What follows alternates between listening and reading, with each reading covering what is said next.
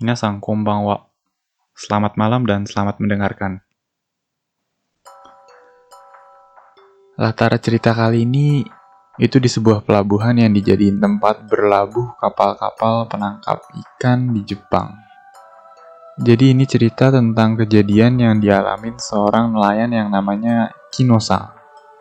Dibilang nelayan juga kayaknya enggak sih. Soalnya dia kerja di bagian yang nerima panggilan dari kapal-kapal yang lagi berlayar di laut. Jadi kerjaan dia kayak kontrol tower pesawat gitu ya. Cuman ini di kapal, ini di pelabuhan. Ya pokoknya dia kerja di bidang industri perikanan lah. Suatu hari, telepon yang ada di dekat dia itu, itu bunyi. Terus dia angkat, dia dengerin isinya. Itu kedengeran suara kapten kapal yang dia kenal. Dia bilang kayak gini, "Yamato mati, tolong minta arahannya." Pesannya singkat dan jelas, dan juga sekaligus bikin dia kaget saking jelasnya itu. Tapi di situ dia berusaha tenang dan nyuruh kapten kapalnya itu buat berlabuh ke pelabuhan terdekat yang ada di sekitarnya dia itu. Nah nanti dia nyusul pakai mobil ke situ. Kebetulan pelabuhan yang dibilang sama kaptennya itu, itu dari tempatnya dia cuman makan waktu kurang lebih dua puluh menit pakai mobil. Jadi dia langsung ke sana pakai mobil. Dan waktu dia sampai di sana, dia lihat di situ udah rame. Di situ rame dan udah ada kapten, kru-kru kapal lainnya dan polisi. Aduh, udah kedatangan polisi juga ternyata. Ini bakalan makin ribet urusannya, pikir dia waktu itu. Dan waktu dia lebih deket, dia ngeliat. Dia ngeliat mayatnya Yamato yang lagi dibaringin buat urusan apa itu, dokumentasi mungkin. Dokumentasi pihak polisinya itu. Dan pertama kali dia ngeliat mayatnya itu, dia pikir kayak, kok seger banget.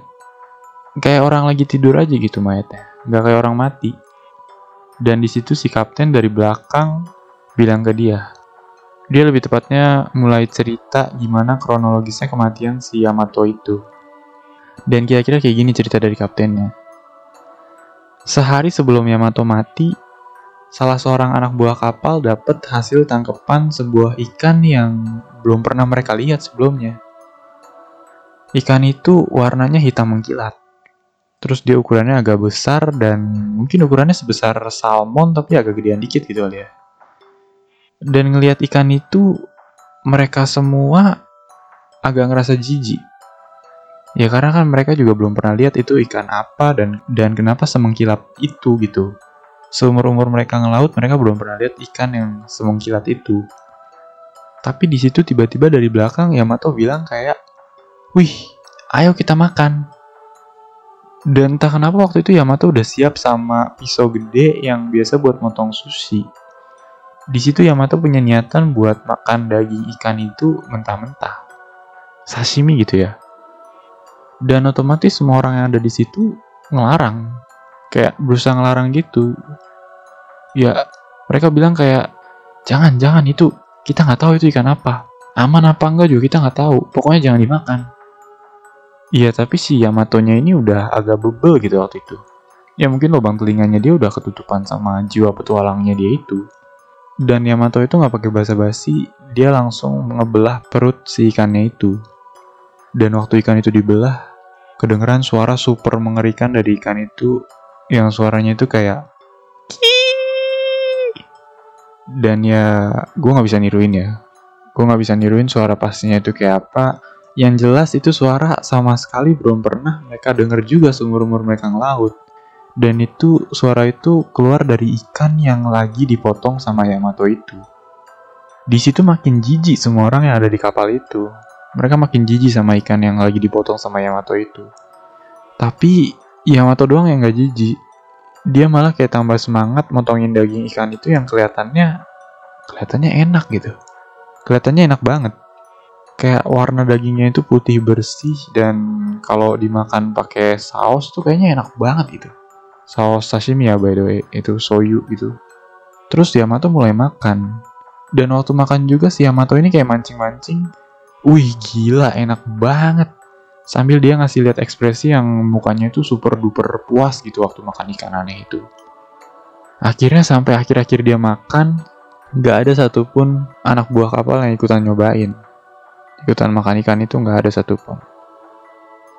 Dan kayak yang gue bilang tadi, ikan ini lumayan besar ya. Jadi si Yamato sendiri juga dia gak kuat kalau buat ngabisin satu ikan itu utuh. Jadi masih nyisa lah setengah badan dari ikannya itu.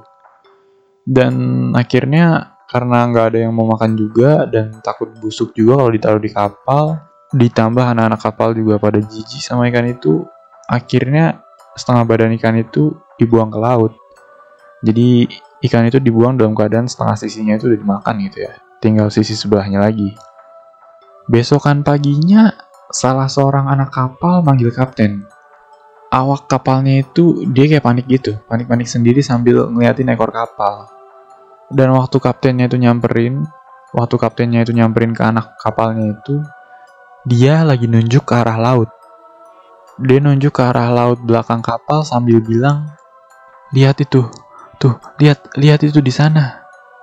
Dan waktu dilihat lagi pakai bantuan penerangan gitu ya, karena waktu itu masih rada pagi buta, ternyata ada sesuatu yang ngikutin kapal mereka itu. Dan waktu mereka fokus lihat lagi, loh, itu kan ikan yang kemarin. Ikan aneh warna hitam mengkilat yang kemarin itu. Di sini mereka tahu kalau ini bukan ikan yang sekedar jenisnya sama atau gimana ya, tapi itu ikan yang kemarin mereka tangkap di jaring mereka.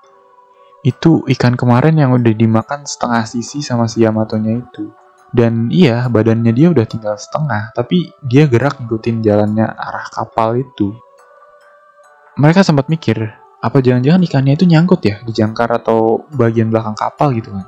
Tapi ikan itu jelas-jelas gerakin badannya ke kanan ke kiri, dia lagi berenang ke arah sini. Dan di saat yang sama juga kedengaran suara teriakan dari arah dalam kapal.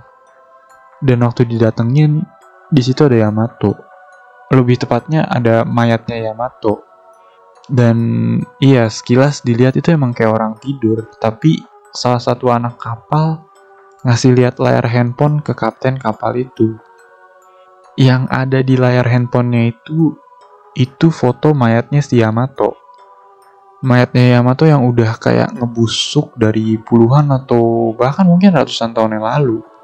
Ya intinya di foto itu, mayatnya Yamato kelihatan berbanding kebalik sama kondisi mayatnya yang sebenarnya itu. Dan kira-kira kayak gitu cerita dari si kaptennya ini. Dan bener waktu polisi ngambil gambar, ngambil beberapa gambar dari mayatnya itu buat dokumentasi, mayat di dalam fotonya itu berbanding kebalik banget sama kondisi sebenarnya. Kayak mayat purba lah yang diawetin gitu. Nah, jadi pertanyaannya itu, ikan yang dimakan Yamato itu ikan apa? Apa itu jangan-jangan ikan purba yang gak sengaja ketangkap sama kapal mereka? Dan itu gak ada yang tahu ya, tapi yang jelas pesan dari cerita ini, di laut itu banyak kekuatan yang di luar dari jangkauan manusia itu sendiri. Jadi, kalau bisa, jangan main-main sama yang namanya laut.